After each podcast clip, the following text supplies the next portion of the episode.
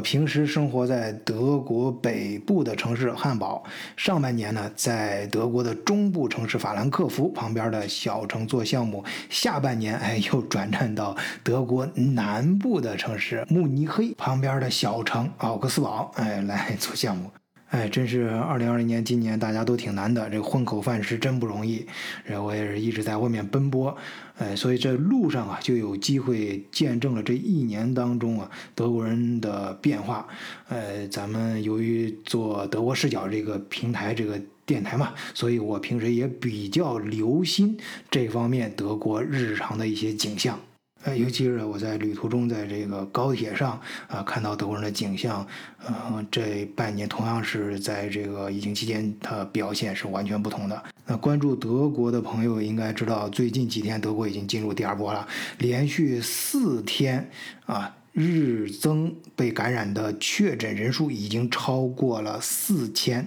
啊，每天都超过四千啊，已经连续四天啊。呃，如果咱们去看一下 K 线图的话，你会发现啊，第一波疫情的时候跟这次的变化相似度非常高啊，就是直接从两千多一下直接蹦到四千以上啊。如果不出意外的话，过几天可能会出现一个非常微小的下降，然后就直接奔着五千六千去了啊。尽管也是四千多啊，但是这次的四千多和上次的四千多的时候，德国人反应是完全不同的。首先是超市没有出现上次那样大规模的抢购。呃，咱们德国视角的听友有不少也生活在德国，相信对上次的情景都记忆犹新啊。上次疫情到这个的时候，超市里的意大利面、卫生纸、瓶装水还有面粉啊，那都被抢购一空。呃，所以上个周末的时候，我在办公室里面就给德国同事指着这个 K 线图给他们说啊，你看呀，呃，这个景象啊，这个跟上次怎么怎么回事啊？提示他们啊，现在可以去超市里面抢购了啊，你要不然就完了。等你。反应过来的时候，可能就已经空了，就什么都买不到了。可是我德国同事啊，基本上都没啥反应，搞得我觉得反倒很别扭。哎，好像我是小题大做了。哎，他们反倒开始安慰我，哎，哎，不要紧张啊，这次政府、商家，包括咱们普通老百姓，哎，都有丰富的经验了啊，不会有什么大事儿的啊，你就安心吧。啊，这是我身边的老百姓，呃，不过德国政府啊，这次可没有掉以轻心啊。首先是上周，啊，我好像节目里面提到过，默克尔是召集各个州的州长先开会啊，咱们这次要采取一切可能的手段和措施，避免德国第二次进行全国范围内的禁足令，哎，就是咱们说的封城啊。然后呢，就是默婶啊，在召开德国几个重要的大城市。市哎的市长哎召集在一起，重点培养啊，就是每十万人超过三十人呃确诊了怎么办？超过五十人确诊了怎么办？等等吧，你必须给我拿出一个明确的方案啊，和画出一个明确的道道来。呃，这不首先柏林那边就先出来了嘛？当然，柏林那边闹得也最凶啊！啊，已经搞了两次啊，那种不戴口罩大游行啊，就是反对政府采取的这种啊，他们眼中认为的有反啊人性的各种措施。呃，但是这次呢，柏林的嗯新的规定就最先出来了啊，就从十月十号以后实行宵禁啊。具体的说啊，就是像酒吧呀、餐厅啊、啊饭店啊这些地方。嗯，过了夜里面十二点之后，就是二十三点之后，就必须打烊关门了。也包括啊，像药店、加油店啊，以及各种零星的呃小商店，晚上二十三点之后都不准你再营业了啊。然后外面大街上还有各种嗯那个户外的公共场合，呃，也不能在二十三点之后啊进行聚会啊，就是就或者或者碰头是可以的，但是不能超过五个人啊，呃，或者不能超过两个家庭。然后你说。那我自己在家里面，呃，私人的聚会行不行？可以，但是有限制啊。以前是不能超过二十五人，现在减少到不能超过十个人。我平常在德国视角的节目里也时不时的会透露出一个我对德国社会的整体评价，我就觉得它有一个显著特征，就是比较理性啊，就什么时候事儿看上去比较的正常啊，比较的自然，啊，都比较符合逻辑啊，包括政府的一些政策啊，一般咱们稍微分析一下都能看得懂。你比如说最近这几天，德国政府频频出手啊啊，这一系列政策，其实咱们都是可以啊，应该说是很容易理解的。呃，为什么呢？就是因为他真的怕了啊，这实在是害怕对德国经济造成的影响，政府啊，这默克尔包括他本人都担待不起。你看上半年这疫情第一次爆发的时候，那德国经济可真是咔嚓一下就落下来了。可以说，连续四年首次出现了负增长。哎，我刚才不是说我上半年的时候在法兰克福那一片做项目嘛？啊，当时我也通过德国视角的电台啊，也是实时给大家传递德国的一些啊真实的情况。啊，当时火车上那真的就是没什么人，整个车厢啊，我坐进去感觉就跟我的专列一样。周末十二点的时候。汉堡的火车站居然没什么人。汉堡啊，这就是德国最繁华的几个城市之一了。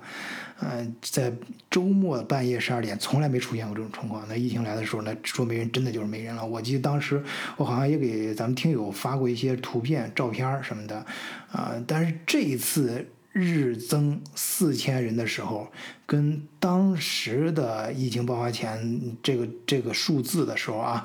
德国人的反应跟上次是完全不一样的。呃，就我刚才说这两个场景啊，就是高铁里面还有，呃，周末的火车站啊，除了戴着口罩，这人流方面呀，啊，包括大家的行动，跟疫情前基本上没有什么差别，哎，都都一样的热闹。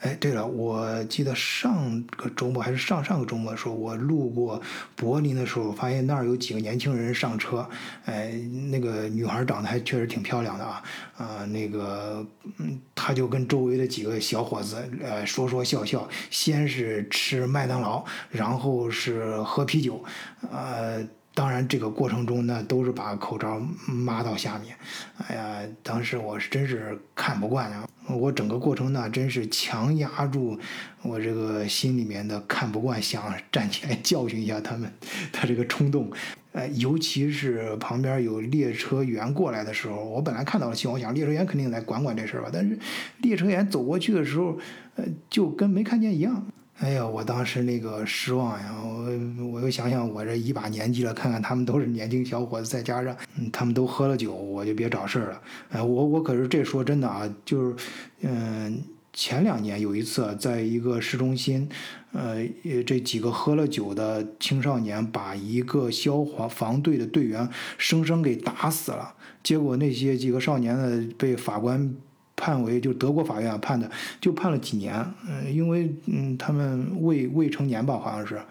哦，对了，我还特别想说的一点啊，就是这几个在柏林上车的这几个年轻人，都是在那大声着讲着英语，啊，我不知道是不是德国人啊，反正是，呃，在柏林生活的听友啊，不知道你们有没有这个经验，好像在在那个地方，在这个城市公共场合里面，他们讲英语的人都是觉得自己特别牛叉似的，啊，这个声音特别大，啊，反倒当地的人比较腼腆，啊，讲德语啊都是小心翼翼，啊，嘿，很有意。意思，嗯，好了，不扯了，这一跑题就没边儿了。嗯，回来说啊，嗯，总之啊，德国政府是发现这疫情对德国经济的杀伤力那真的是大呀，但是防范好了，效果也非常明显。你就看德国联邦经济部最新的数据表明啊，呃，八月就刚刚过去这个夏天。呃，德国工业产品的需求量比上个月增长了百分之四点五，制造业继续呈现出呃复苏的迹象。哎，这个速度还挺快。你像默克尔自己都表扬自己啊，说德国刚刚过去这个夏季的季度啊表现的非常好。啊，当然，他跟董王那个自我吹嘘那个啊，什么都是他的，他 great 的那个是不太一样的啊，那性质完全不同。嗯，咱们还是再说几个数据吧。呃，你看有几个跟我比较熟的听友都知道，我上半年那个呃做的产品是机械产品嘛，就关专门面向工业市场的，呃，所以对工业市场 的市场反应非常敏感，上面基本上就没什么生意，所以项目项目也没法往下做了，呃，但是现在就逐渐呃复苏了，呃呃，这个从数据上可以看啊，那现在订单就是各个工厂的订单，呃。比疫情前，比二月份的时候减减少了百分之三点六。你想，它虽然是减少，但是是三点六，但是比上半年疫情当中那个基本上各大工厂处在停业状态，要么就是 home office，要么就是呃扩撒拜腾啊，那恨不得就直接关门算了。那幸亏有德国的呃强力的呃及时的这种救援和输血。当然，德国对外的经济伙伴啊，大家都知道，当然，显然中中国还有呃美洲这边就不用说啊。但实际上，德国对外，它对他来说最重要的市场和最重要的商业伙伴是哪？是欧盟内部的德国周边的这些国家。也不知道是他们现在还没从疫情中间反过来劲儿啊，还是德国本身确实很强。呃，总之现在呃这些国家对德国工业的依赖，呃，我看是有增大的趋势啊。这个订单对德国工厂的订单啊大幅增加，增加幅度啊达到百分之十六点四啊。我自己也有切身感觉，我现在在慕尼黑周边，这个我们。嗯，这个每天的发货量也在增增大啊。我们的产品也是面向工厂和各大科研，呃，科研单位吧，啊，教育机构啊，产学研等等这些。就是在这些数字的衬托下，你就可以想象，二季度的时候，那 对德国经济的伤害就显得尤为可怕。你要那时候的数字，看现在回过头来的统计啊，比较。保守的啊，那第二季度比第一季度就订单下来都是